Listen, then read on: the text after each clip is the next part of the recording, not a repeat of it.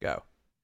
Ladies and gentlemen, welcome to Splash Play, the fantasy football slash DFS slash sports betting podcast. I am here with my guy, Chris Spags. We have a great show for you today, including the final tally of who we are going to give the Arnie Weinmeister signed index card to, plus a recap of week five. We got the waiver wire pick, the earliest waiver wire pick in all of the land. Chris, are you ready for today's show?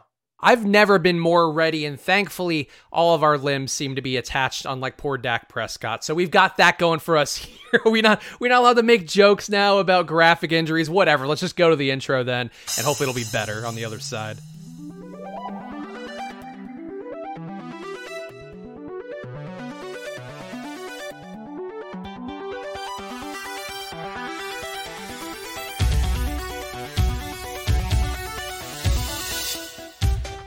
Hello, everyone, and welcome to another Sunday night edition of Splash Play, your favorite fantasy football podcast, where, of course, we talk about the fantasy football, we talk about the NFL DFS, we talk about the sports betting, all of the SEO terms that YouTube needs to know to qualify us as good at fantasy football. I'm Chris Spags, here once again with your friend and mine. His name's Peter Overzet. Follow him at Peter Overzet. How you doing, Pete? Doing good, man. You know, we uh, I had a little bit of a heater going these past few weeks, came crashing back down to earth. Although I will say, I have not seen or reviewed my ride or die picks. Has our accountant Willis been in there tallying those?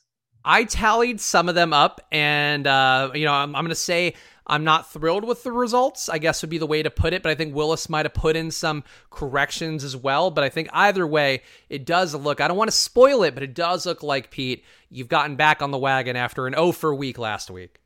Yes, I mean it's it's would have literally been impossible for me to do worse than I did last week. So I don't know if I can be that excited, but it's nice to put some points up again. And the important thing is if you were tailing Pete this week, you might have won a lot of money or at least not lost as much money as you would have otherwise. So that's why you should be subscribed to this channel, of course, on YouTube and Apple Podcasts. If you're listening on Apple Podcasts, give us five stars and a review. If you're listening on or watching on YouTube, give us a little like. That helps us out a bunch here and leave a comment. Let us know who you are down below. Let us know who your favorite fantasy player is. Let us know who killed you this week in fantasy football because that's part of the fun of it all is getting blown up every single week. And of course, you can follow us at Splash Play Pod on Twitter and Instagram. First thousand followers for both of those will get followed back. So if you are dying to get followed by a fantasy football podcast of, I'll say great quality, but a middling reach, I think you, that's the way to have it happen. Go follow at Splash Play Pod and do that. And uh, peak a lot, a lot of week five stories here we have to hit on, and I want to talk, of course,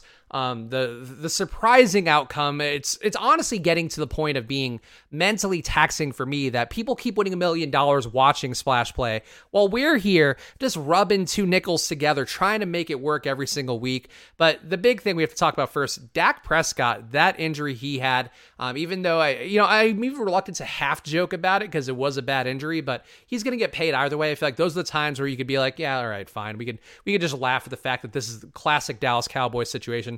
Andy Dalton, uh, the ginger sensation here, coming in as a Cowboys starting quarterback, it looks like. But Pete, how do you feel watching that injury? Did you see the injury live, first of all, of Dak? And how do you feel about the Cowboys' prospects?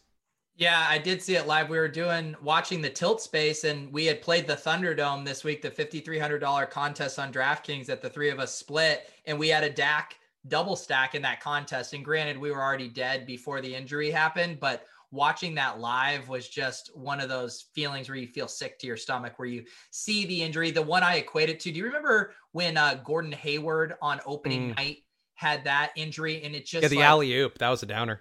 Yeah, it just like feels so gross. Like I don't even have jokes. Like it's it's gross. And also Dak had become like you know, we talk about splash plays on here. I mean, he was the king quarterback of splash plays, him and Russell Wilson this year. And to have him go down like that right when Dallas was becoming the favorite. You know, they were America's team in general, Dallas. They were fantasies team this year. and to lose him and to, you know, go down to Andy Dalton, I, I'm pretty gutted because it's just such a bummer.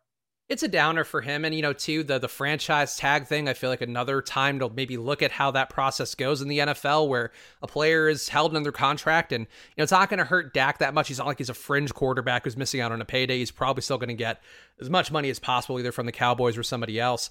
Uh, but i think it's something that you look at it and it's like oh this sucks. Like he's getting paid $35 million and seems hard to imagine him getting back in this year though. He's getting surgery already pete so i guess that's a positive for him yeah, I saw some talk about it and I kind of agreed that it it makes it less likely that he's probably on the Cowboys long term, but he's still going to get paid. Like quarterbacks are the hottest commodity in football. Everyone knows you need a franchise quarterback. And someone I think I saw equate it to the Kevin Durant situation when he had his injury. Like Dak's going to get his money, but it's just such a bummer to see, you know, what they were kind of building in Dallas. You know, they had tried to put together the elements of a super team, you know, around them bringing in Amari, you know, and of course to to pair with with Zeke, and then they draft CeeDee Lamb, who looks awesome, and and now to have it all kind of crumbling down this year is it just is just sick.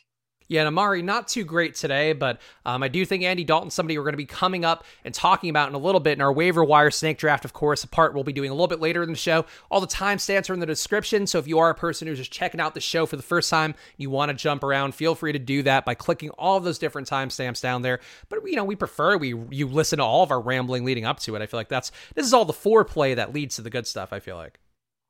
Yeah, we will uh we will get into it. There's some interesting uh we have injury situations with guys like you mentioned with Andy Dalton stepping into roles. We have breakout rookies. We have we have some interesting situations, and we will get you guys prepared for your waiver wire uh, bids this week, very early here on late Sunday evening. Yeah, so let's talk about, of course, uh, the Millionaire Maker winner. Once again, I really need to point out the the rarity that it is for a show to really hit the streets for the first time and continue to have viewers and listeners continue to win a million dollars every week. It's great, Pete. I think you know it does make me feel a little bit bad, but I'm just happy these guys keep taking something, some gem of wisdom for whether it's from me and you, whether it's from Ian Hart. It's our first guest that we had on Thursday. It's great to see it, yet it also you hate to see it at the same time that we're not thriving quite as much. Yeah, you know, I'm I'm torn about it. I get where you're coming from, but on the other hand, you know, I I can look at the money in my DraftKings account and it I don't feel anything. You know, those are just numbers. And yet when I see one of our listeners win and I see the joy on their face and how thankful and appreciative they are of us, and the advice we dole out each week, that really makes it move for me. That gives me the warm fuzzies. So to see J Duke 24, I mean, that guy's in our comments every week. He's peppering us with, I think he follows us on Instagram. He follows us on Facebook. I didn't even know we had a Facebook account and J Duke 24 is over there. So I, this is just a big win for all of us collectively, Spags. No, that's true. And you know, if Jay Duke wants to throw us a little tip, again, I look like a piano player at a bar, according to Pete in our last episode. So I'll take the tip jar. I'll put it out for Jay Duke if he wants. But let's talk about his lineup. And this is where this is one of those times where it's like, ah, uh, this is what hurt me the most. He had a Patrick Mahomes stack as his default, as his baseline stack here to get the big day. Mahomes 33.7 fantasy points. Mahomes under owned this week quite a bit. A bit of a shocking loss for Kansas City, but uh, Pete, did you land on Mahomes a good amount? Because uh, we talked before about my old friends, the Monte Carlo Sims, the computer simulations that help me decide if a player's under owned or over owned. And uh, Mahomes came up a lot for me, but I'll tell you what, I didn't win a million dollars with him. Yeah, no, I the two quarterbacks I had narrowed down to late in the week were Mahomes and Watson. And then when I saw kind of like the ownership flipping, like I saw a lot of steam on Mahomes, and I thought Dak was a slightly better play, just cost and ownership adjusted, and his ownership was dropping. So then I ended up kind of getting off of Mahomes to Dak, which didn't work out like it did for J Duke. Yeah, so help me God, if they take Patrick Mahomes from us after they took Dak, I, I don't know what I'll be responsible for, but probably something I'll just complain a lot here on an internet video, probably. The rest of the lineup, Devonta Freeman made it into the Millionaire Maker, which is a bit of a shocker, but was a pretty good spot against the Dallas defense that's been bad against the pass, but somehow on paper worse against the run. Todd Gurley had that one big run play, I think still looks kind of not full Todd Gurley mode, but was enough to get going against Carolina today in a game Atlanta uh, really wasn't even a factor in that game for the most part. Darius Slayton, part of it. Tyreek Hill was part of that Mahomes stack. Chase Claypool, and Pete, we have to talk about this because I mean, he's going to come up in stat shaming. I'm going to tease that out right now. But Chase Claypool, 45.6 fantasy points, three touchdowns receiving, one touchdown rushing, 100 yards receiving as well Did you even have a single share? Because I can tell you, I did not think about Chase Claypool at any point over the last week. No, like, and I, you know, I, I played Dynasty and, and Chase Claypool is even a guy I have stashed on a couple of my FFPC season long rosters just because he's an exciting guy. He looks like Martavis Bryant. But this week in DFS, no way. And the thing that blew my mind is like I kind of get if if he was the stone minimum at 3000, he was 4100. Like I do not know how you get him into your lineup at that price.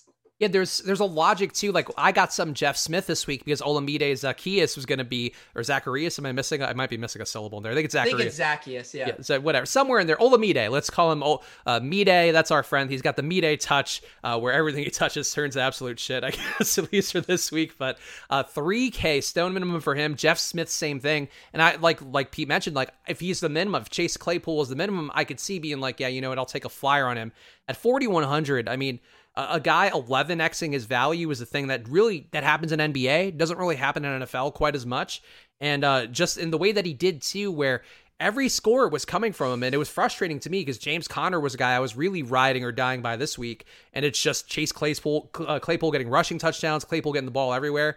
I don't see that happening again Pete. Do you think that he's the four touchdown? Is he the full Al Bundy every week moving forward no, and I mean the other thing about this, and I would never tell Jay Duke he made a mistake. I mean, he's done so much for this show that I would never say that. But he did the Diontae Johnson left the game early, and that kind of opened him up to be in three wide receiver sets with Juju and James Washington. And, you know, it, we've seen this play out a lot of times where defenses haven't planned for a guy. You assume Diontae Johnson goes out, let's shade our coverage to Ebron and to Juju and stuff. And they uh they forgot about Chase Claypool. But as a process standpoint, I don't know how he did it. And that's why Jay Duke is such a valuable asset to our community because he's an oracle. That's true. He's he's always in the mix here, giving out great picks, giving out great advice, and and he maybe has a, at least a, a eight ball that he can do around, if not a crystal ball. Um, we'll, we'll ask him, of course, because we're such close friends. Why could we not? Uh, tight end, he had Travis Kelce. Receiver, splash play Bob, a millionaire maker once again uh, for Jay Duke. So that's the clearest sign. If anybody plays Robbie Anderson on DFS in season long fantasy football, that's how you know. That's like the secret handshake of being a splash play listener or viewer we we kind of ran pure. We adopted Robbie Anderson, splash play Bob, as our mascot before he became a top 10 wide receiver in the NFL by consensus. Like everyone pretty much agrees to that at this point. We got in on the ground floor. Yeah, if, some could say we made him. I don't want to take full credit. I feel like it's more one of those things where you know he's got a strong back, and maybe we massaged his back a little to unlock its full potential. Um, not in a creepy way, in like a sensual easy there, way. Bobby Kraft. yes, exactly. Uh, the happiest of endings for Robbie Anderson, we can only hope. And the defense, the Ravens got a monster day against Joe Burrow. Uh, one of the things that we talk about on here, and really any show that you listen to who's a little bit sharper than the average show, should tell you a guy who drops back a lot going against the defense. Joe Burrow's been throwing it upwards of 60 times in some games. And uh, if you're going to do that as a rookie against the Ravens, who are bringing a lot of pressure from all over the field, you're going to see results like the Ravens got today. And uh, yeah, that's that's the story of the week with the Millionaire Maker. And congratulations to Jay Duke, of course, one of our nearest and dearest friends and watchers slash listeners on this show. Uh, and Pete, one other big story here, which is not a Sunday story, but I feel like we have to hit on it here. Um, it does affect our picks for later in the show. We'll give our Monday night and now our Tuesday night football picks, I guess. Uh, but Monday night football, Michael Thomas suspended for the game after he reportedly punched C.J. Gardner Anderson or Gardner Johnson. I don't even know who he is, so I'm not gonna not gonna even pretend. Um, but I would say this the situation, Pete. We thought he might be out because of injury, and now he's out because of punching somebody. And this Saints season kind of seems cursed in a way that's hard to replicate. Yeah, it's wild. And we kind of know Michael Thomas has this reputation as being this kind of hothead guy. We've seen him get into beefs. I think it was DeVante Parker. There was some Instagram photo about whose play was better, and he was going after him. And he's been like very passive aggressive and cryptic on Twitter. So you kind of knew he had some of these insecurities, but to get in a fight with a teammate that we don't even know. And we know like superstars in the NFL, they get the benefit of the doubt at every single turn. Like he could do awful, awful things and he would still be able to play football. Like he had to have done something so bad, so unprovoked and so uncalled for that they had no choice just to not, you know, lose touch with the rest of the locker room. So this is not a good look for Michael Thomas here. It was funny because I saw some reports on Twitter of like, oh, Michael Thomas is such a big star, like he must have punched Drew Brees or something to get suspended. it's like, could you imagine if he punched Drew Brees? And uh, I feel like Drew Brees' jaw could not withstand that. No, I mean, although Drew, Drew Brees took a beating this summer uh, with his tone deaf comments about, uh, you know, kneeling and all of that stuff. So maybe his thin uh, chin is a little bit uh, more thick these days. But yeah, I, I think it goes back to that thing of like you can't. I assume maybe like sucker punched him or did something stupid, and the the rest of the locker room is looking around, being like, if you let this go, like you lose us too. And the team had to probably take a stand. But I guess Michael Thomas, if we put ourselves in his shoes, you know, very rough start to the season, has been banged up, hasn't really produced much. Saints not doing that great he's probably a little frustrated, but uh, hey, Michael Thomas, don't hit your teammates. It's true. You can't guard Mike. can't uh, avoid getting punched by him. Apparently, and uh, a bit of a downer for him. Certainly, if you if you took him in your leagues and you paid that steep price that would have come with him based upon last year's results, you're probably not happy about it. And um, we're we're going to talk about the Monday night game uh, picks again later in the show, Pete. But uh, who do you think benefits here? Because I know Tre'Quan Smith's been going off. I looked a little bit at Showdown, haven't gotten a chance to run the Sims and all of that, but um, I still think that Manuel Sanders is going to have the bigger week this week. But is it another Tre'Quan week for you for showdowns? Or I guess if you have Michael Thomas and Tre'Quan, like I think in season long, it's pretty obvious. Just put Tre'Quan in if you have him and you can't play Michael Thomas now. Yeah, I know Jared Cook is still questionable for tomorrow. It sounded like he was trending in the right direction. So that's kind of interesting. We know no one wants to go back to Adam Trautman after the zero. So yeah, I'm with you. Obviously, Kamara's workload is going to be massive. And then it's probably one of Emmanuel Sanders or Tre'Quan who has the other big game. It's a nice spot. I feel like it could be a blow up spot. The Chargers have been playing in their fair share of shootouts. So yeah, I definitely want to get one of those wide receivers in my lineup. Yeah, that is the Monday night football game tomorrow. Chargers and New Orleans. New Orleans was trying to get some people into the stadium too, uh, but that is the the situation coming up.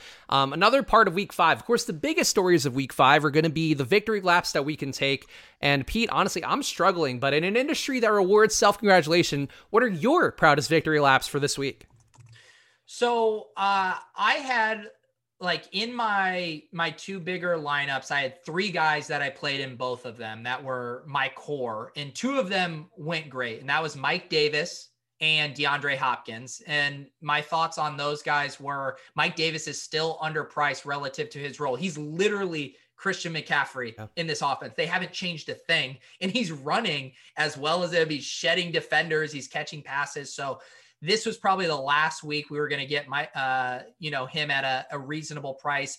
And then DeAndre Hopkins, his floor has been pretty insane. And we knew the upside was there if they ever threw it down the field a little bit more. And then we saw that in the fourth quarter with him catching a few deep passes, one where he got in the end zone. So those are the victory laps I will take, and I will save my uh my L for when we get up to one bad apple and, and take the L because I definitely had some misses as well. Who were your uh, big victory laps this week? So for me, I really feel like here's where, and again, I go through the ride or die picks. Willis then grades them against if I if I do anything incorrectly, he'll he'll change them afterwards. And uh, my for me, my my strategy for our ride or die picks has been to try to pinpoint guys in fantasy you're going to get over 20 DraftKings points because that's what we reward the most relative to being able to pick it. And this week, to me, all of my guys again who who had decent days. James Conner, decent day. Chase, Chase Claypool, Vultures, a touchdown for him in the goal line, though. Uh, Conner was getting some work, lost to Benny Snell at the goal line, too, so not the best for him. DJ Moore, 19 fantasy points. Marquise Brown, 19 fantasy points drives me insane because I felt like I was knocking on the door of big days for all of my lineups at low ownership. James Conner really the one though where he had under 5%. They had so many goal line series and then it's just the Chase Claypool show where everybody uh, I feel like me and the Steelers locker room could have a nice talk about this where you could be like, "Hey, I, am with you guys because I feel like it's unfair that Chase Claypool's getting all this recognition. You guys are doing all the hard work and Chase Claypool just swoops in and takes all the ladies Chris, and the and the Chris, profits." Chris, you do know this is the victory lap section, right? That's how bad this week was, though, that my victory laps are still L's. like, I was gonna say, I kept waiting for you to victory lap something. I was like, aren't our next two segments gonna be about taking L's, and you're taking one in the victory lap segment? Oh, also, uh, Falcons fire coach Dan Quinn and Thomas Dimitroff, the GM. So that's a that's a big one. Yeah, the other breaking news I just saw on Twitter, uh, it looks like uh, Dalvin Cook is leaving uh, the game after pulling up lame after a catch, headed Ooh. to the locker room. So brutal day, man. Brutal. Probably enough for Dalvin to make it into the winning showdown lineup again. That that second half is going off now, but um, so we won't get too mad at him. But also the Sunday night game, honestly, it's going on right now. As as always, recording starting at halftime. Uh, the game's 13-0 right now. I still think the Seattle team uh, not very far off of breaking this one open at any point, but. Um, yeah, like kind of the way that this, I don't think anybody expect this one to be low scoring and the Vikings dominating everything. Yeah, it's uh, you know, you we've all been chanting "Let Russ cook." We thought it would happen, and then they start to do weird stuff. You know, like in the first quarter, they punted from the inside the forty yard line. Yeah. Like, what is going on? So hopefully, Pete Carroll didn't just have a freaky Friday situation with 2019 Pete Carroll, and he's reverted back to everything we hated as fantasy players. I'll never tolerate a bad words toward oh bad word towards Pete Carroll. Of course, the uh, the highlight of my time as a USC alum was Pete Carroll being the coach there, and then and then tanking the program, you know, either by looking the other way or whatever. But let's focus on the good there. And Reggie Bush, glad he got his Heisman back this year. Um, but yeah, so so my victory laps are just me being like, this is bullshit. basically my victory lap. It's me running around slower than everybody else and giving everybody the finger would be my victory lap for the week. But take the L. I'll also take an L in addition to that because I got to take one here.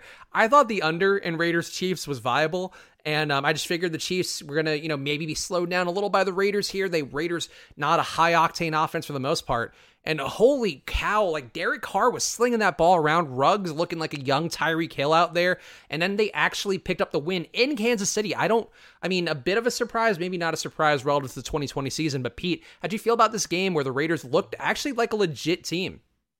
Yeah. The thing about the Raiders, and you know, with Derek Carr is he's not the guy that's going to go out and necessarily win you games on his own, but he's also not the quarterback that's going to go and lose you games. He's not going to do the Jimmy Garoppolo thing where he throws three back-breaking picks. Like he is this solid game manager and they put weapons around him. They have a good running back, they have Darren Waller, and now they have this electric rookie, Henry Ruggs, who can create, dare I say, splash plays down the field. So I'm kind of a believer in the Raiders. They just keep getting big win after big win in really tough spots. And I mean, I know from when I was drafting my best ball teams, like their schedule is really nice down the stretch too. So might be a little spoiler alert from our waiver wire segment here, but man, I'm kind of in on the Raiders. I see, like the thing is, every week I don't know that I would trust them because I do think the default is still to take the check down routes to Darren Waller, take the the lower risk throws because I think that's still how Derek Carr's brain's going to work. And where you have these games against the Chiefs, like they didn't run Jacobs as much as I would have thought. Jacobs got there in the end because of the two touchdowns he got, but he wasn't as involved in the first half as I would have thought. Where I I would think the impetus, if you're a team who loves to run like the Raiders, you give Jacobs the ball a lot early and often, and then you just kind of try to bleed it out. Instead, they went for full gunslinger mode against the Chiefs, and then and then once they had the lead and were sort of figuring it out, then they started to squeeze the air out of the ball a bit, and Jacobs got his results. But I really don't know what to make of it. And Agholor, too, I feel like, you know, Ruggs is going to get all the hype from this game, but every week Agholor seems to score a touchdown. Well, that's a good point you said about teams not playing optimally or being forced into playing optimally. I mean, we were just talking about the Seahawks. Like in previous years, it's like how they wanted to play was suboptimal and they're running the ball and they have all these talented pieces in the passing game. And when they were forced into making Russ throw, letting Russ cook, they crushed. And same with the Raiders. They their default, Gruden wants to run the ball 25 times with Josh Jacobs. And when they get into these shootout spots, like you can't afford to do that against the Chiefs. You got to put up points. And then they're airing it out. Their pace is up. And so, yeah, I guess that is the question is will we see a, a change in philosophy or was this just a byproduct of this game? Yeah, definitely some questions with the Raiders, but they're looking good and they continue to win games where, on paper, I think definitely a surprise and certainly going into the Chiefs, uh, going into Kansas City and being able to pick up a win, a, a, big surprise by them. But Pete, I've taken two straight L's in two straight segments. So your turn here. What L's do you want to take for week five? Yeah, I'm pulling up my ride or die picks. Definitely have some L's to take. I would, I guess the um my biggest one would be I was high again on Terry McLaurin. You know, my stance has been He's quarterback proof. And man, this offense just imploded today. Granted, you know, Kyle Allen left with an injury. Alex Smith comes in on short notice. But I mean, I uh, I had Antonio Gibson, another guy I'm going to take L's on. in a lot of my DFS lineups and just watching them just get manhandled play after play by the Rams defensive line was super frustrating and a sobering reminder that as good and as talented as Terry McLaurin is, he still can't overcome just absolute disastrous play by the rest of the offense. I have to say though, I felt more good than bad about Alex Smith getting back out there, and certainly, you know, Dak with his injury, I feel like a bit of perspective that for as bad as Dak's injury was, you know, I think in the grand scheme of things, this is part of why too. Again, why I don't feel the worst being like, oh, like we kind of have to laugh at it, especially for me as a, a, lifelong Cowboys fan who continues to see them find new ways to fall off the cliff like Wiley Coyote. But I would say with them, you know, like that injury compared to Alex Smith's injury a couple years ago, like that to me is one of the worst ones ever. Where uh, you could read the articles about it, search Alex Smith and his recovery. He almost died. Like he legitimately almost died from that. So to see him back on the football field, I don't know if he's going to have it as much. He actually was looking good before uh, that that life changing, career changing injury for him. But I'm I was nice to see him out there. Like I felt like it was kind of a Rudy thing just to have him out there, and whether that means anything for the football team or not. Uh, but it does seem I, I would assume he's going to be starting now because Kyle Allen could have gone back in, and they were just like, yeah, we'll let Alex Smith ride.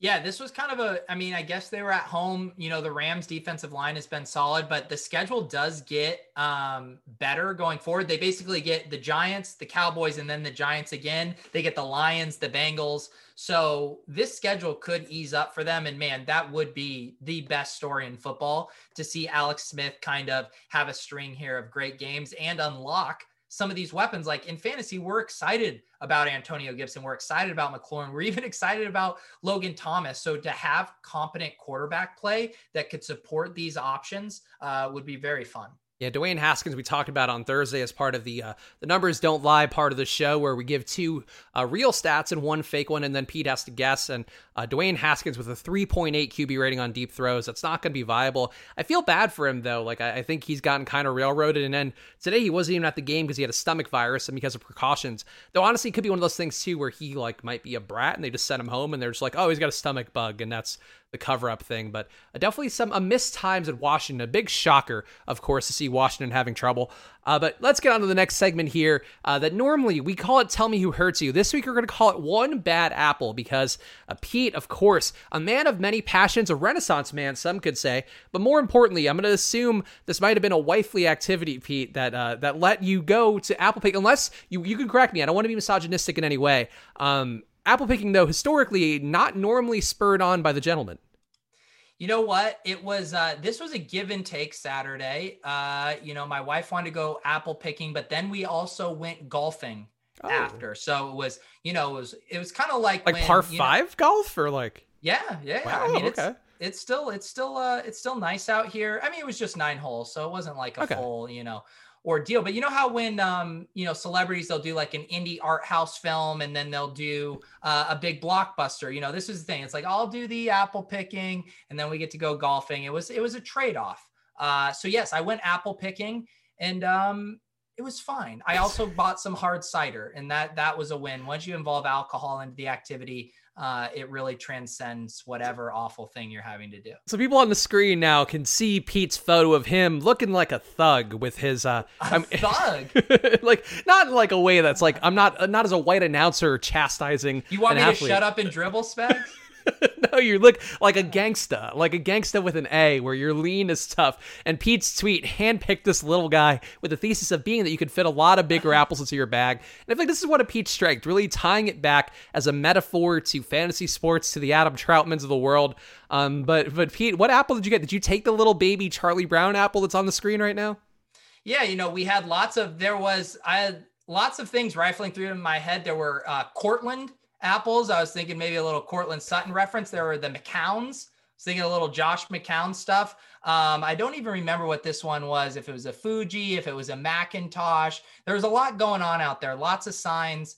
And uh, yeah, and then I was pretty upset about this other guy that was using an optimizer device to help him reach the far flung reaches of this tree, which I thought that was unfair. I was kind of only grabbing things that were within my reach. So, you know, different strokes for different folks. Unfortunately, I didn't prepare that part of the the PowerPoint presentation of your time apple picking. I feel like this is this is one of our strengths as a show though, is that we can have a segment that's you talking about apple picking and we can just go through and do maybe a good 10 minutes. You want to do Yeah, what if I had like 45 photos of just like my different Oh, and now to the Granny Smiths. Oh yeah, this was a really lovely variety.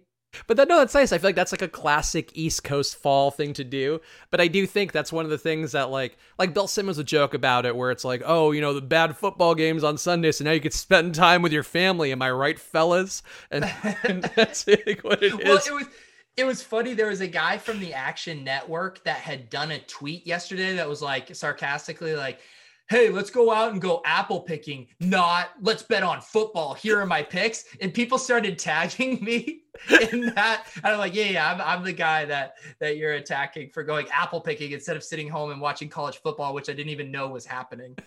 I'm not with college football this year. I feel like it poorly handled. The Pac-12 not involved. My alma mater, as we mentioned a couple times on here, and uh, but I think that's funny. I, I I don't agree with the idea. Like I think it's fun to to rib you about it, but also like the idea of tying masculinity to just pure sports consumption. I feel like is maybe not the right move. And if you want to enjoy some delicious Granny Smiths, I mean, uh, you know, more power to you. I feel like what the the thing you can totally make fun of, and I did actually see another tweet. I think it was like the Barstool had a, a tweet from their account where it was just all these guys taking Instagram photos of their girlfriends and their friends, where it's like you just go to Apple picking to get the Instagram photo, and then you're just checking that off the box. So I, I it's it's definitely dare I say ripe for the picking uh, and making fun of. But uh, I had a, I had a nice time out there. You know what? I really did. I, I, like that you're doing multiple events. I feel like for me, I'd be like, apple picking is enough for one day. I wouldn't think like, let me go do golf too. I'd be like, let me get some like alcoholic apple cider at the end of it would be I would go with it. So I respect that. I feel like having it you're an outdoorsman. That's the thing people don't know about you.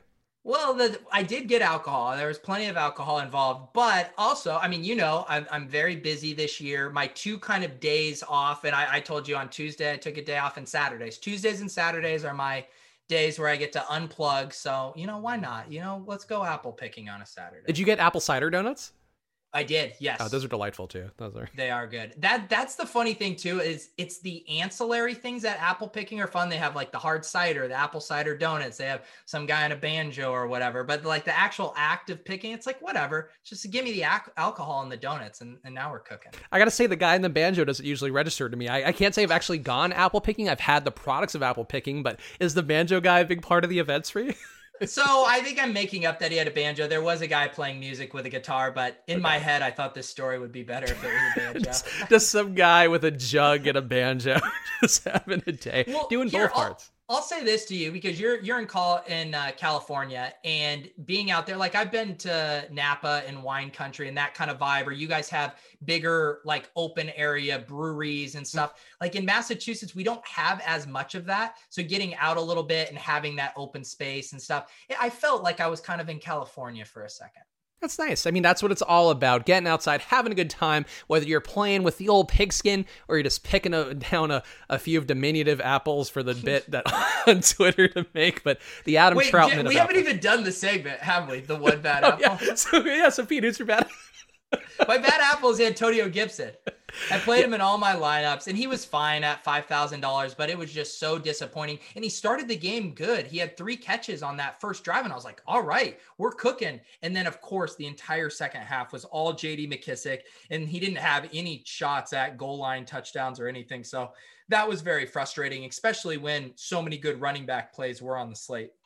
Yeah, I think for me, I mean, honestly, all the guys that I talked about in the other segment who were okay but not good enough, I feel like that's the worst thing in fantasy when you have guys who are like in the hunt but not great because you're just not spiking that upside. So I could really pinpoint any of the ones who were in my ride or die picks. But also, I'm going to go real fast to George Kittle. I just feel like he was somebody who I thought I had some high hopes for with him running a lot more routes so far this year. And then the Niners, I, I think just kind of a dumpster fire situation with Garoppolo looking so bad, getting pulled pretty early in that game. Uh, right right before halftime or at halftime, and um, they claimed to us for his protection. Uh, I think it's also that he just looks legitimately not great. Uh, seven for 17 in that first half with two picks. I went to CJ Beathard. Beathard did not dig him out of the hole versus the Dolphins. And um, yeah, George Kittle to me a disappointment, but I think Pete, we have to blame Jimmy Garoppolo for this one. And I guess how do you feel about his prospects? Because there's always been concerns about him. He's been paid, so that's great for him. But he is he really the dude? Because I, I kind of feel like they might not feel like he's the dude. I know it's tough because I even remember watching them in their divisional round game last year against the Vikings, and he would just he had this brutal pick against them where I remember even the announcers at the time were like, a franchise quarterback cannot make this throw in the playoffs. Just so, just completely not going through your progressions, missing the read and throwing the pick. And I feel like that sums up Jimmy Garoppolo in that he's going to make that mistake once a game, or in this case, three or four times in a game but he's still going to be the best of your options. I don't think CJ Beathard is the answer. I think they just feel the need to pull the plug and to just make a point of like, this isn't okay. You need a hard reset.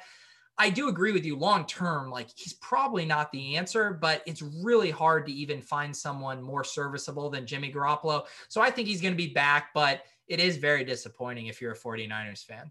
I mean, just the fact that they gave up so much to Miami, I think, is problematic too. After that defense was the staple, but uh, but Garoppolo, you know, you want to have a QB who can throw you into games, and I feel like Garoppolo's only had good games against the Cardinals. I think everything else for him has been kind of hit or miss, and uh, you know, you hope for these receivers. I feel like guys like Brandon Aiyuk. I think Brandon Aiyuk might be the number one guy there over Deebo Samuel, based on what we're seeing so far. Deebo not f- running the full complement of routes, but I feel like Aiyuk looks pretty you know competent out there and getting into space and doing a good job whereas you know, I don't know. I, I, I don't know if how you can rate all these guys now because Garoppolo has been so bad that I feel like he's oppressing the value of everything.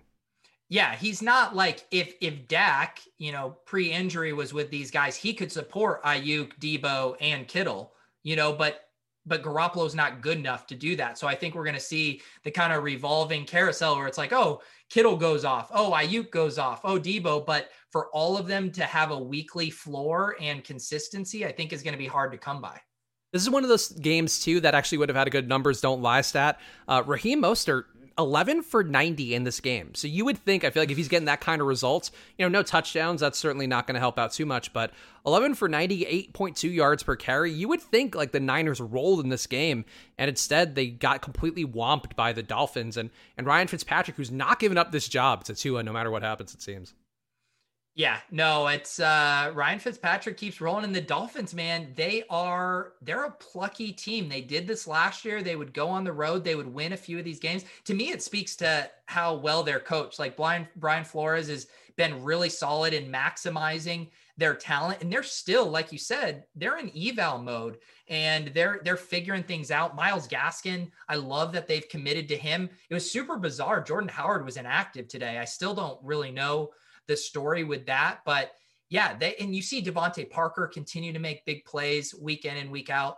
Uh, I'm obviously biased as a Patrick Laird fanboy, but rooting for the Dolphins is super fun. And I think obviously they're not going to be a contender this year, but they're laying the groundwork to be a really good team here in the next few years. I mean, yeah, you compare them to the Jets and what Adam Gase has done, and I, if I were a Dolphins fan, I feel a lot better about the the future prospects of my team than I would if I were a Jets fan and what's going on there. Um, these guys don't quit, and I think that's something to keep in mind for Miami. Uh, it was something that you probably would have made more money on last year, just banking on Ryan Fitzpatrick and his weapons there. Um, DeVante Parker, Preston Williams, who had the big day today, uh, Mike Gesicki, who's always in the hunt. But uh, the Dolphins just keep that in mind for games moving forward. They're they're a plucky team that when they're down, when they're up, either way, they're going to probably have some decent results through the air. And that was the case against the Niners team you would think would shut him down.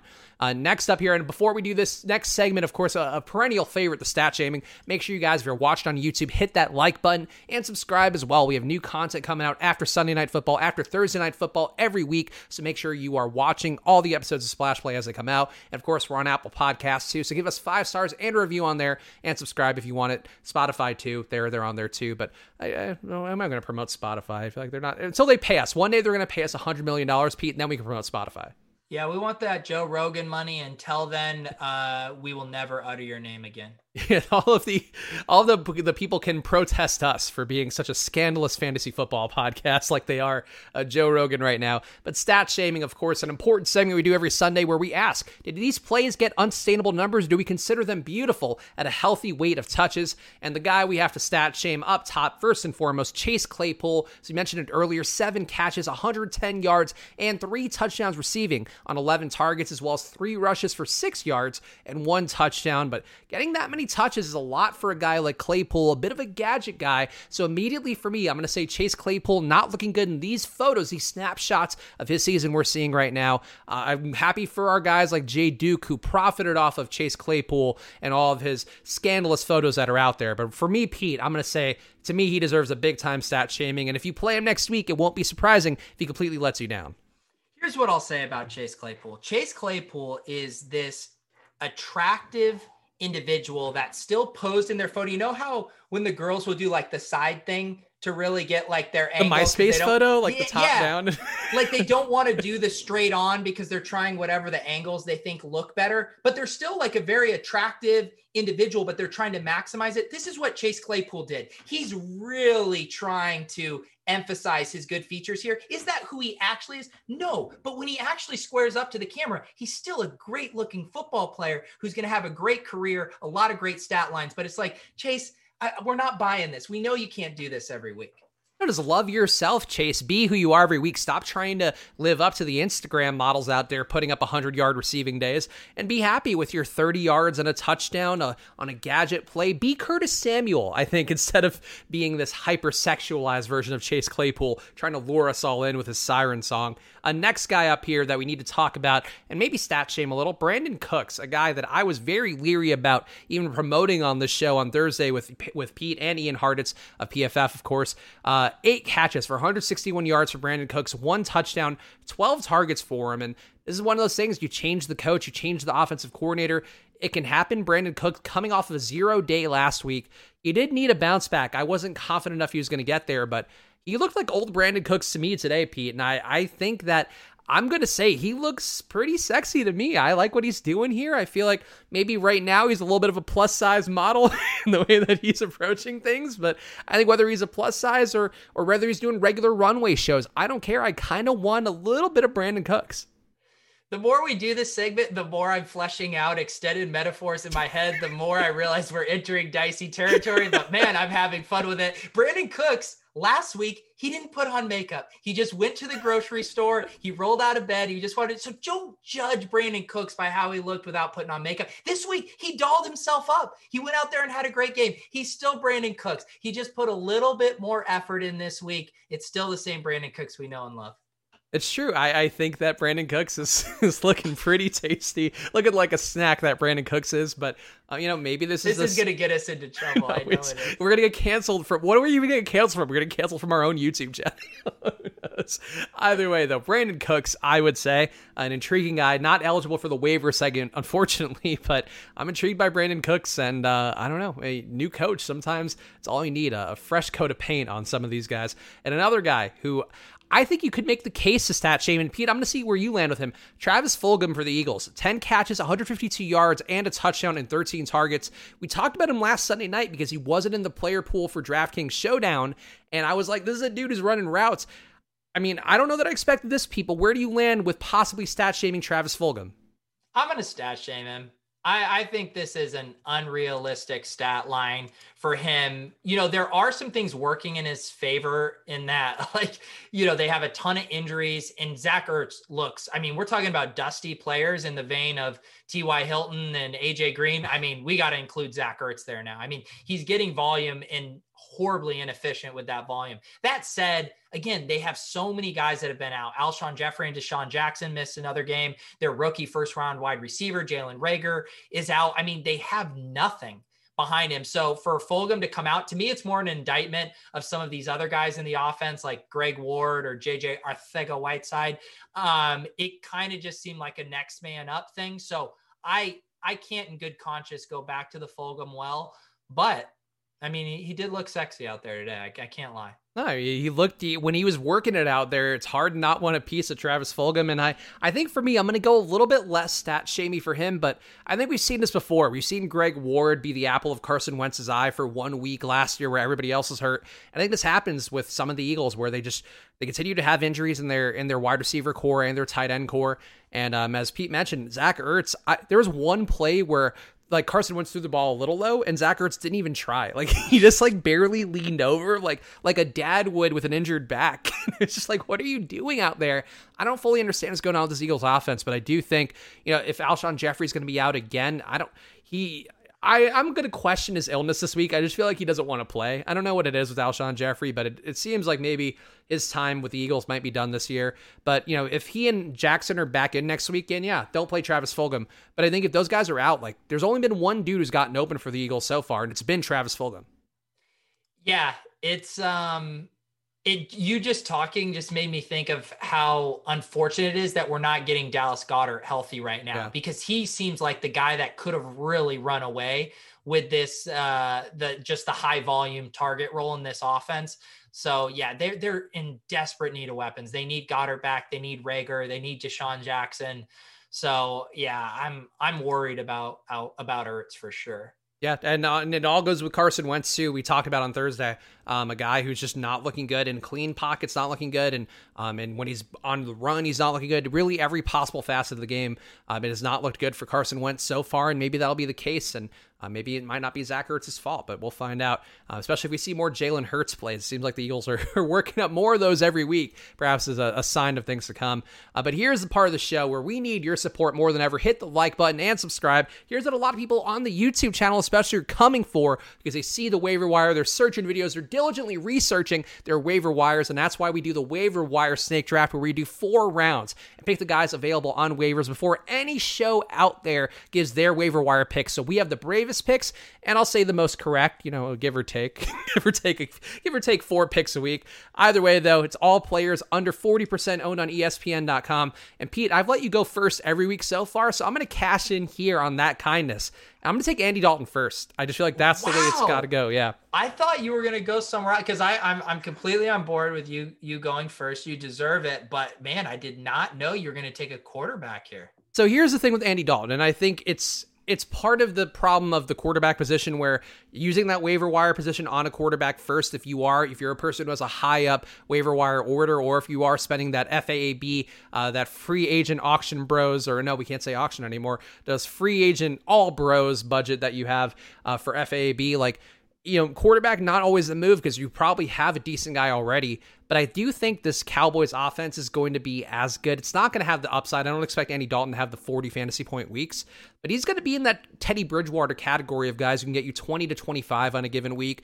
Maybe spike that upside a little higher in matchups that do shoot out, which the Cowboys should still have because the defense sucks. So um, Andy Dalton to me, I think is would be the clear waiver wire pick to have some upside, even if you have a decent quarterback right now.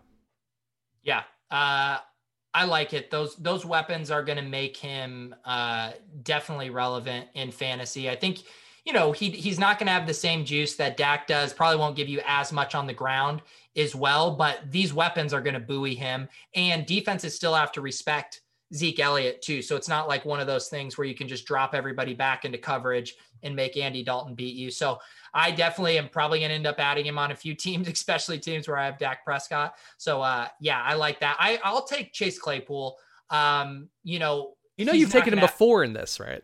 I mean, it doesn't matter because we we both took Dalton Schultz at one point, but I just need to point Wait, out, yeah, I think you've taken Chase Claypool. Wow, man, I was so sharp back yeah, you actually you were very ahead of the Chase Claypool train. You took him, I think, that yeah. week that he had the one game, and I think you took him first, if I'm remembering correctly. Okay, you know what, man, I am just. But tell the people again. Impressed. I mean, yeah. cement. Well, take a victory lap on it.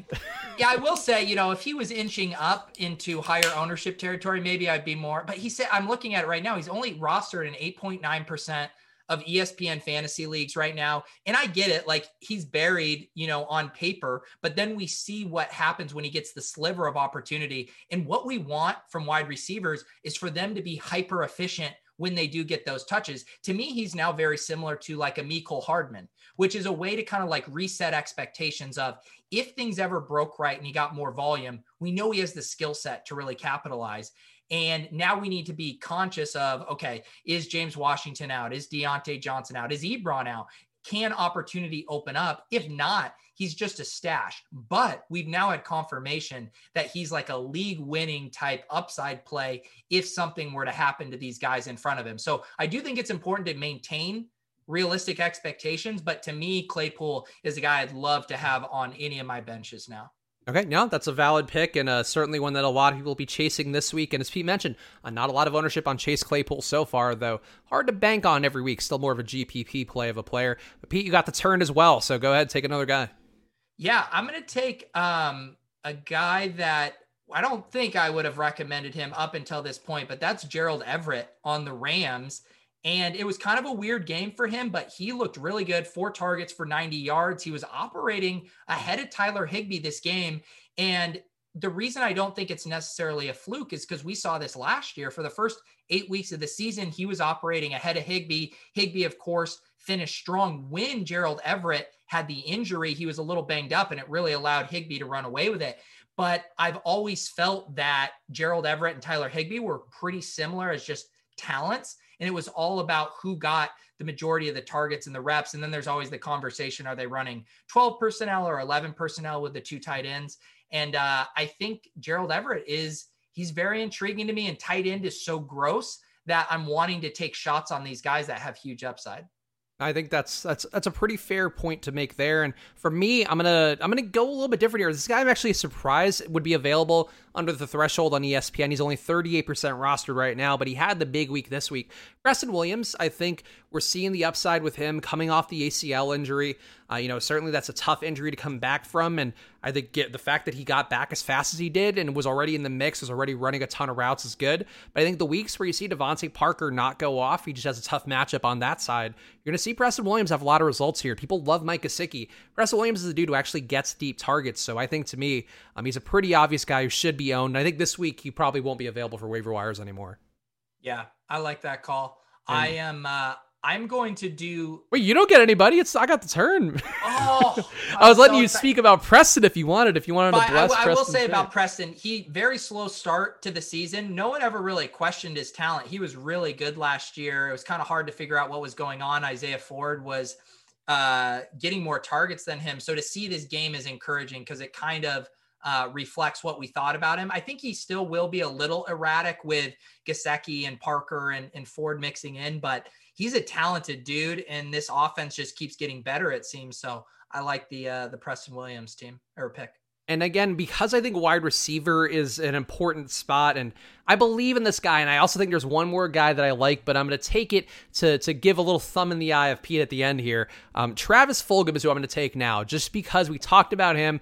I, I still think with Alshon Jeffery's back out there, when DeSean Jackson's back out there, when any of these guys get back out there, it's not going to be great for Fulgham. It's not going to be this upside that you're seeing this week. Um, a little bit Jamison Crowder esque in terms of just the the one week I think aberration that you're seeing. Though Crowder, I guess week after week has proven it a little bit more, but I think Fulgham's just somebody you can fill in right now for Philadelphia. They need somebody who can get open. To me, when I watch these games, I keep uh, putting on my game watching tape hard hat, of course. Um, Fulgham is a dude who just keeps getting open, keeps looking good over and over again. And I think that he deserves more reps. I think we keep seeing guys like John Hightower out there not doing a lot. Greg Ward, a guy who probably was promoted over his depth because he had a couple good games last year. So Fulgham could be this dude. We just need somebody who Carson Wentz trusts. And I think Fulgham might be it. I think he's worth a flyer if you can get him in a, a third round of an esoteric waiver wire snake draft. Yeah, and, and I don't mind it. We we talk about uh, you know stat shaming these guys, but the whole thing is on the waiver wire. You have to be early rather than late. You know these guys aren't going to have a hundred percent hit rate, but you want to just churn these guys on the off chance one of them hits. Like I learned this lesson a couple years ago. I remember the biggest one was I didn't believe Odell Beckham when he burst out into the scene as a rookie. I'm like he was injured, he wasn't that great as a prospect or whatever. Like just let someone else get him. And then I'm like, holy shit, this guy's a league winner.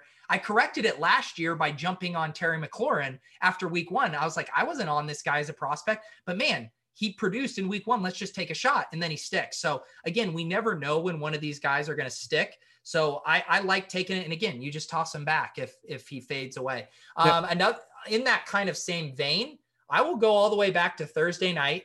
And I know he was stepping into opportunity without Chris Godwin, but I'm going to take Tyler Johnson on the Bucs you know, the fact that Scotty Miller also had kind of a rough game and it seemed like Brady really had an eye for Tyler Johnson, that was intriguing to me. And Godwin and Evans aren't necessarily the picture of health themselves. So there could be more opportunity here than we might think. And he might have just earned more playing time based on his Thursday night game where he had six targets and uh, and 61 yards receiving. So Tyler Johnson's a guy I want another peek at here. Yeah, one of the few guys who actually popped in that game, and we talked about it on Thursday. But yeah, Tyler Johnson looked good, and um, with the many injuries that continue to occur, Mike Evans also always a threat to go back out. Uh, certainly could be some room for Tyler Johnson to keep going.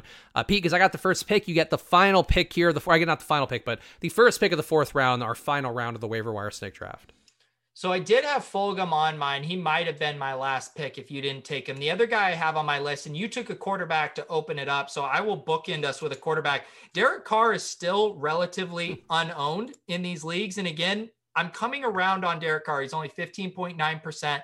He had a 26 point score today for standard scoring leagues. And like I mentioned earlier, he has a really nice schedule down the stretch here. I mean, in the playoffs, they have three home games. They're home versus Indiana, home versus the Chargers, home versus the Dolphins. So those kind of schedules are really nice. And we're about to enter the bye weeks. You're losing quarterbacks like Dak Prescott.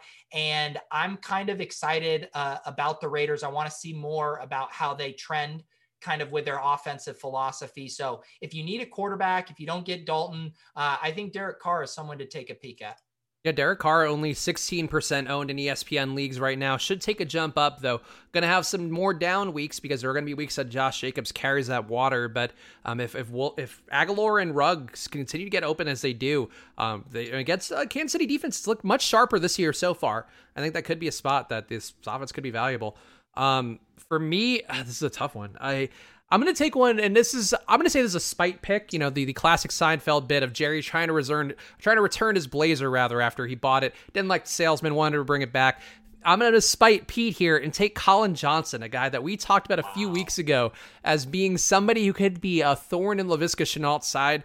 And Laviska's still eligible for the waiver wires. Uh, according to the segment, he's only 31% owned. He should probably be owned at this point. I think you're starting to see the, the things ebb and flow a bit more towards his way. Uh, he was the best target for Jacksonville. But the thing that Collin Johnson has, he's just a big dude, and they want to throw to him. He had three catches today. He had the touchdown as well. Like they want a big bodied guy. And for whatever DJ Chark has, a little more angular, Laviska kind of smaller, but able to do a little bit more. Collin Johnson's like a big red zone threat type of guy. He'll have Eifert competing for those catches, but if you're going to take a flyer on a dude who it seems like they want to work in, Collin Johnson out of Texas, looking good his rookie year so far. Um, I think Johnson's just a big dude. I like big guys. I want somebody who's going to go up and save Gardner Minshew. I'm just mad at myself that for the bid equity, I just didn't say Laviska Shenault every single week until he was over 40%. How did I miss on that? That's you know that's the thing that you you try to actually give good advice in addition to doing your bits, and unfortunately, this is one that the bit was available every week because uh, you really you should have kept doing it until he got to forty percent. Right. The the thing is is I do want it to be cuz some of these 40% numbers can be a little skewed because some people are in 8 and 10 person leagues which are going to affect these these numbers. So I try to go in my 12 person home league and see who's actually available and uh, I I think all the guys that we gave out tonight are probably available uh, in the majority of, of leagues. So people can't go to us and say, hey, Collin Johnson isn't available in my league. I would say bullshit. Yes, he is. Yeah, they're like Collin Johnson. That's always the thing that pisses me off about Red Zone. They're like, "Oh, hope you had Collin Johnson in your line." I'm like, maybe I did. Don't fucking talk shit to me, Scott Hanson. I don't need, I don't need this right you now. You don't know me, Scott. you don't know me. Who is he? Oh, Andrew Siciliano is the one. Uh, I'm sure a lovely human being. I'm sure they both are. Scott Hanson seems nice in the podcast interviews. I hate the Siciliano stream so much. I hate everything that he does. Like he's like the the mom we have Scott Hanson at home, and then it's Andrew Siciliano there. Like that's basically what he is. I just I hate his red zone telecasts, and I I'm upset whenever I have to watch one. Yeah, I'm with you. I'm I'm probably 99% of the red zones I've consumed have been Scott Hanson, but the couple times because Scott Hanson is just he has he's so high on life. He's just such a football guy.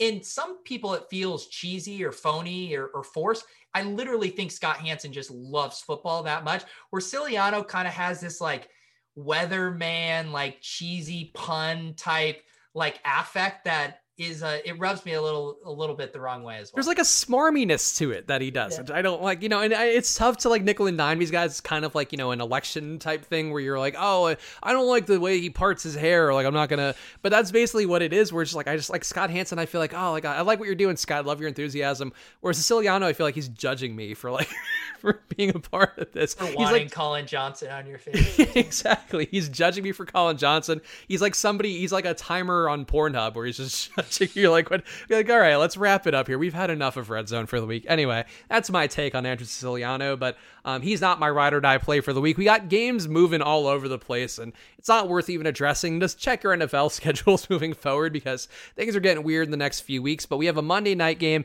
we have a Tuesday night game. Uh, the Monday night game is the Chargers and the Saints. Chargers getting 22 implied points, uh, the Saints getting 29 implied points. Still a seven point favorite as last that I pulled this a couple hours ago. So Michael Thomas's uh, situation not affecting things too much, it seems. A 50 point over under. Pete, in this game, what would be your ride or die play?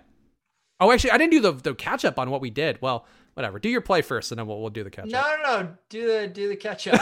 no, that's. I think we just blew by it. That was. I swear to God, that wasn't deliberate, but it like it could have been. It could have been subconsciously. Um, so I'm looking. You know, I'm I'm starting to think about this from uh, a showdown perspective, and I'm kind of intrigued with this wide receiver on the Chargers, Jalen Guyton. You know, he's 4,200 on DraftKings, and, you know, he's not been getting a ton of targets. He only had the one reception for 72 yards last week that ended up leading to the touchdown, but he also had a touchdown against the Chiefs early on, too. So I think he's a guy that they view as a, as a playmaker. And I will go ahead and say Jalen Guyton ends up in the winning showdown lineup on uh, Monday Night Football. Did you see his price for the showdown? 4200 yeah that's like a beefy price for jalen guyton. Like I, I, get it but that's that's, no, a, that's it, a lot for jalen guyton. The thing that is actually legitimately tricky about it and i guess we should put the asterisk next to it is mike williams did end up practicing limited and he's been kind of running those routes that mike williams would down. So you would want him to be much cheaper if mike williams plays. If mike williams doesn't play i, I think it's fine the thing is, if Mike Williams is in, it's going to make Guyton a person that nobody's going to play, and that's yeah. and it's so stupid, but that's how Showdown works. So I, I agree. Like I think having some Guyton exposure uh, does seem like a worthwhile venture.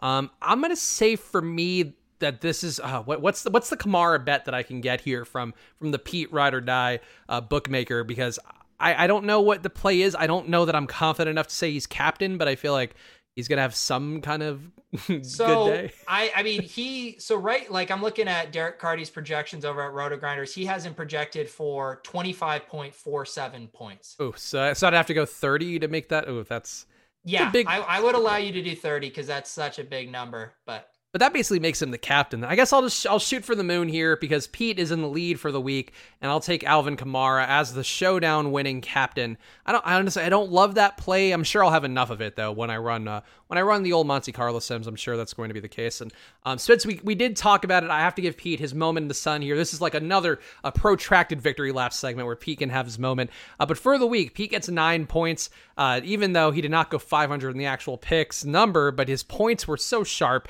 that he beat both me and Ian Hartitz based upon uh, the numbers so far. Of course, not pending the Sunday night football game, uh, but the things you got right. You got the uh, you got some spreads right. You got the Mike Davis over 25 DK points right. That's actually one that was some helpful practical advice for people out there. Myles Gaskin over 20 DK points. Um, despite him being your friend Patrick Laird's arch rival, uh, you still backed him. Uh, spit in the face of Patrick Laird right in the show. No, no, no, no. I'm not letting you spinning this like this. he, he despises Myles Gaskin based upon uh, what Pete has said off the record about all their. no, they get they get tacos together and they just say I want one of us to get over 20 DK points. I don't care which one of us it is. Myles Gaskin looked pretty good, uh, shockingly, against the Niners. So that was one other big uh, three pointer for Pete. Uh, some other spread bets that he got right, and for me, it was all the spread bets that I got right. I really, I'm, I'm pretty, still pretty chafed about this one. There was so Wait, I had. Did you, li- get, did you get DJ Moore? How many did he? No, have? he had like 19.6 and Marquise oh. Brown at like 19.5. That's why I'm like very tilted this week. You know what happens, Spags? It happens.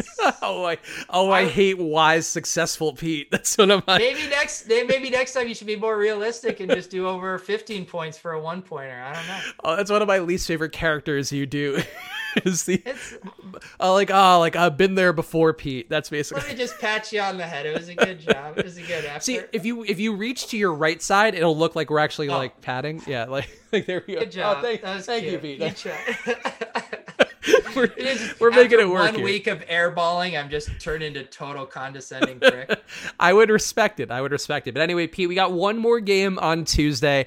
Uh, this the over under here has has moved a little. It, it, might not be available in some spots, so I'm, I'm putting it at 50. I don't know what it is, but uh, the the team totals here, uh, Buffalo, I have I have for twenty nine point three implied points. Either way, they're favored by eight and a half. Going against Tennessee, who I'm giving twenty point eight implied points again uh, for whatever reason because this game has moved around. The over under is not available, at least from the site that I usually pull from. Um, so I don't know. So take a bet from this one, Pete. If if the game even plays, I, that's the part that's still screwed up because Tennessee keeps getting positive tests from players, from staff members, from from fans and well wishers. Everybody's testing positive for COVID in Tennessee. I know this one is so tricky because this morning they said there was another positive test. Yeah. I'm like, there's zero chance, and yet they're still saying if there's negative tests tomorrow and Tuesday. I mean, in in my league, if I had a good option, like I sat Stefon Diggs, like I was just like, I'm not risking it. So hopefully you still have, like, ideally you have someone that would play tomorrow that you could then decide because I think we'll probably know um, after tomorrow. I guess something could still happen on Tuesday. Who knows? Anyways, my pick for this is I think Zach Moss is going to be back. I've liked Zach Moss and Singletary pretty evenly. So I assume this would be a hot take to say Zach Moss returns and outscores Devin Singletary. No, that is, I'll give that, I'll give that a, I guess that would be a three pointer based upon our metrics, but I, I feel like that, that spiritually feels like a 10. It's it's yeah, it's a, I think it's a three because he probably projects for you know five or six more points. But I, I yeah, I think it's a bit of a hot take, and I I guess the reason I'm doing is not saying I think he's going to do it for sure, but just saying that I think this backfield is going to be closer to an even split uh, most of the time. No, I think that's fair. And Tennessee run defense, actually, now that I'm looking at it, not good so far. Run defense, uh, never a perfect stat, giving up 166 rushing yards a game is a Tennessee defense thus far on the year. And um, I guess I'll have to be contrarian against that, and I'll say Stefon Diggs wins the showdown as the captain for the week. So that'll be. Uh, I feel like that's been an established ten pointer. So I'm, I'm going for the win this week for the for my two picks. But yeah, Stefon Diggs being the captain of the showdown. I hope we get this game. Tuesday night football sounds fun as hell.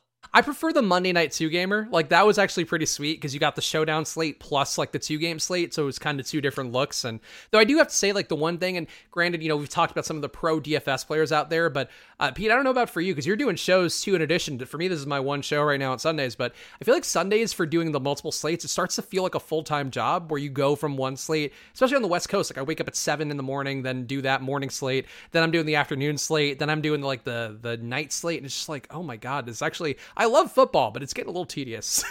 five you in. know, you know, you don't have to play every slate. Right, no, but I do because of the first slate's so tilting. like I got to get it I, back. I'm I'm pretty settled into um I play the main slate and then I play the showdowns for Sunday night football, Monday night and Thursday night. That's that's kind of my thing. I haven't I haven't tilt entered any any late slates yet. Well, especially because NBA, like it looks like the Lakers are going to win tonight. I don't know if they actually already they have did, one. Yeah, yeah. So that's uh, they were smoking the heat the last before we started recording, but NBA's gone now. Like it, this is the part that sucks about all the sports lining up is now we're just going to have football. There's going to be nothing else for it. So yeah, like I'll probably be playing even more. I'll be doing the express slates. I'll be doing I'll be doing all the the extra degenerate ones where you can only play one game and and half of another game. Are you gonna go riot down at Staples Center with uh, the rest of the locals? Tonight? You know, I'm not a I'm not a Lakers guy because I'm not a lifelong LA person, and and I mean I I don't like the Bill Simmons. Oh, there's an asterisk approach for this all, and it just bummed me out. Is that, that what he, people are saying? Yeah, like I mean, that was what he was saying. Is that like you know they they did have an easy path to it all. The Clippers not getting to the championship or the the conference championship too, a bit of a easier path for them. But that's the way that people try to belittle LeBron. I, I get it. Like LeBron is not the most likable dude sometimes, unless you grew up with him. And um, you know that's that's great for me. He's the same age, and I'm like, well, screw you, LeBron. i have had enough of you and your success. Like he's he's a month and a half younger than me, and it um, not a person you want in your birth year is LeBron James. If you want to compare yourself to another human being. Yeah, I, I've always had a soft spot for LeBron, despite his kind of public missteps. Just as a basketball player, uh, I've always enjoyed watching him win. And uh, yeah, good for LeBron. I'm I'm more of like a like a uh, Jimmy Butler kind of guy, just because hmm. spiritually I just like the idea of him being like the fu guy, like the guy who curses out the GM in practice, like and then gets traded or like tries to motivate his team. But I've loved what he did. But it just sucked the Heat were hurt for a couple games in the series, and that's that's a difference in the bubble. But um, shout out the NBA for like sacrificing, like doing this to put an entertaining product out there. I feel like for me, I, I love basketball almost as much as football. It might be a coin toss between the two, uh, but like the bubble to me, I know Pete, you're not as big of an NBA DFS guy, but like very fun experience for them, and I hope they had a good time. I hope all the boys had fun. Yeah, I mean, shout out to the NBA. Like it seems the product is so good. I mean, I, I prefer NFL just as what I enjoy, but you can't deny how good the NBA product is and the way they were able to pull this off without all of the madness that we're having to deal with with the NFL in a non-bubble. I mean, the NBA is just so much more progressive with all of this stuff. So uh, kudos to them. All right, so let's go. And actually, you know, I should have pulled up the screen here. You know, I'll do it while we talk, but uh, we got to do the final part here. Of course, the Arnie Weinmeister giveaway, the the index card, the the legacy, the Smithsonian worthy bit of material here that we simply cannot give away for whatever reason. Um, unfortunately, Gina, who won the the giveaway initially, did not actually reply to us. So we went back to the well here. We said it on Thursday that you had to actually have uh, a comment on the Thursday video to be entered to win. And Pete, I'm pulling it up on the screen, but uh, I, I how do you want to do this? How do you want to do the the final part here? We just want to read the comments and then you and I decide. We do we do we appoint a king here of the Arnie Weinmeister card? Yeah, my issue is I recognize uh, a good amount of these names, and I feel a little like I should recruit recuse myself from making a, a decision here. I might I might have you hand select the winner for us. All right, I'm going to transition over to the comments. You can see them on the screen. Uh, some of the fine folks there who left us a comment last time um, on Thursday's video with Ian Hartitz. Pittsburgh Brew gave us a Yins comment saying Yins need to have Blender on. I presume he's talking about Jordan Cooper over at Roto Grinders. That dude just makes me make better lineups. Tyson Kiermeyer saying Frat Boy, Piano Man, and the Helicopter definitely sounds like a pretty sweet B movie. I am all in. Steven saying the winner should promise to turn Artie's signature into a tattoo. I love what Steven's thinking yeah. there. Jason, if I win the card, I'll loan it to Peter till, until he has a losing week. And then Jason also followed up with another comment, I think, uh, though for some reason it's not appearing here. I feel like our YouTube comments are a little wonky with that. Um, anyway, Pete, any of these jumping out to you so far? So uh, I love the the the idea of if he if Steven were to promise to get an Arnie Weinmeister tattoo with the signature, I mean, just full stop, we would have to send it to him. Uh, we also have Frankie Paleo saying, I don't actually want the index card. I just want to win the signature. Want to get some of that Peter luck, but wouldn't dare to want to take it away from while he's on a heater. Uh, Willis is awesome. Of course, our accountant here on Splash Play, so he's already not eligible, but saying having Ian on was cool. He's been an amazing heater about you with the index card. Willis can't win, though. I mean, we, we're not paying him for anything, but. that, that, would that would be cooking the bucks. Yeah, exactly. You can't. One, yeah. He knows that as an accountant, but uh, we, you know, we just need to say it out here on the air. Unfortunately, Willis not eligible. Matt Hudson, I want the luck, loyal listener. Jesus is Lord forever. Our hand build lineups. S. Johnson 2828 saying ship the luck box, and Daniel Vaught just saying let's go. Um, man, all right. So for, if I'm the one who has to pick here, I want somebody who's not going to let you continue to have possession of it. That's the first of all, because I want to see. Someone see. else needs it, and also the the heater ended today, so now it's time to ship it out. All right, so so yeah, so maybe this will help you flip your luck the other way. Um, Man, we gave a shout out to Tyson, I think, the other day, so I feel like that's that's his prize. so we shouted him out on the show. Um, doing great though. Really, a Bears expert that Tyson is. What is what if you say um like I feel like Matt Hudson is the one that just like flat out said I want it. He does. He wants the luck. He's got the Tommy Boy avatar. Oh, man, I mean, like, I want the guys who want to steal your luck. That's what I, I, want them to steal your beauty, like the old wives' tale about like a if a woman has a baby girl, they're like, oh, they steal your beauty. That's what I want this card to be. Well, now that you put it that way, I know they, but they can't ever steal your beautiful tan camera pose. That, that's the main thing. I'm gonna I'm gonna let you choose though, because I I know Jason, Frankie, I know Willis. Um, I recognize Matt, so uh, you YouTuber. All right, so uh, this is a little bit of bias. I'm not going off of just the comments in this one, but I'm going to give it to Jason Antill because I like to reward the guys who show up every time. Jason, I think, watches a little bit later than some of the other guys who pop in right away. Doesn't mean I appreciate him any less, doesn't mean I appreciate him any more, but I just want to reward somebody who always gives us a comment, always supports us, and he's got some sort of Route 7 avatar. So, uh, root, where, I, what's I have 7? met Jason in real life. Oh, uh, before. Yes, he was. Uh, he lives in uh, Pittsburgh. Another another Yinzer there. So uh, or outside of Pittsburgh. So yes, Jason will be very stoked. He can put this next to his man's coin in uh in paraphernalia. All right, so Jason, you are the winner. DM us at Splash Play Pod. If not, we'll find a way to contact you. But it's official. The Arnie Weinmeister card is leaving Pete's possession, and so goes. I've been watching The Haunting of Bly Manor on Netflix over the last day, which is like the Haunting of Hill House follow up. It's a their spooky show, but it's also about coming to terms with things. And I feel like, you know, there's enough ghoulish things with this card, perhaps, that maybe we're either passing a curse or the best thing that's ever happened to Jason. There you go, Jason. Uh, I guess we're only going to find out. You'll have to give us an update on how it goes. Yeah.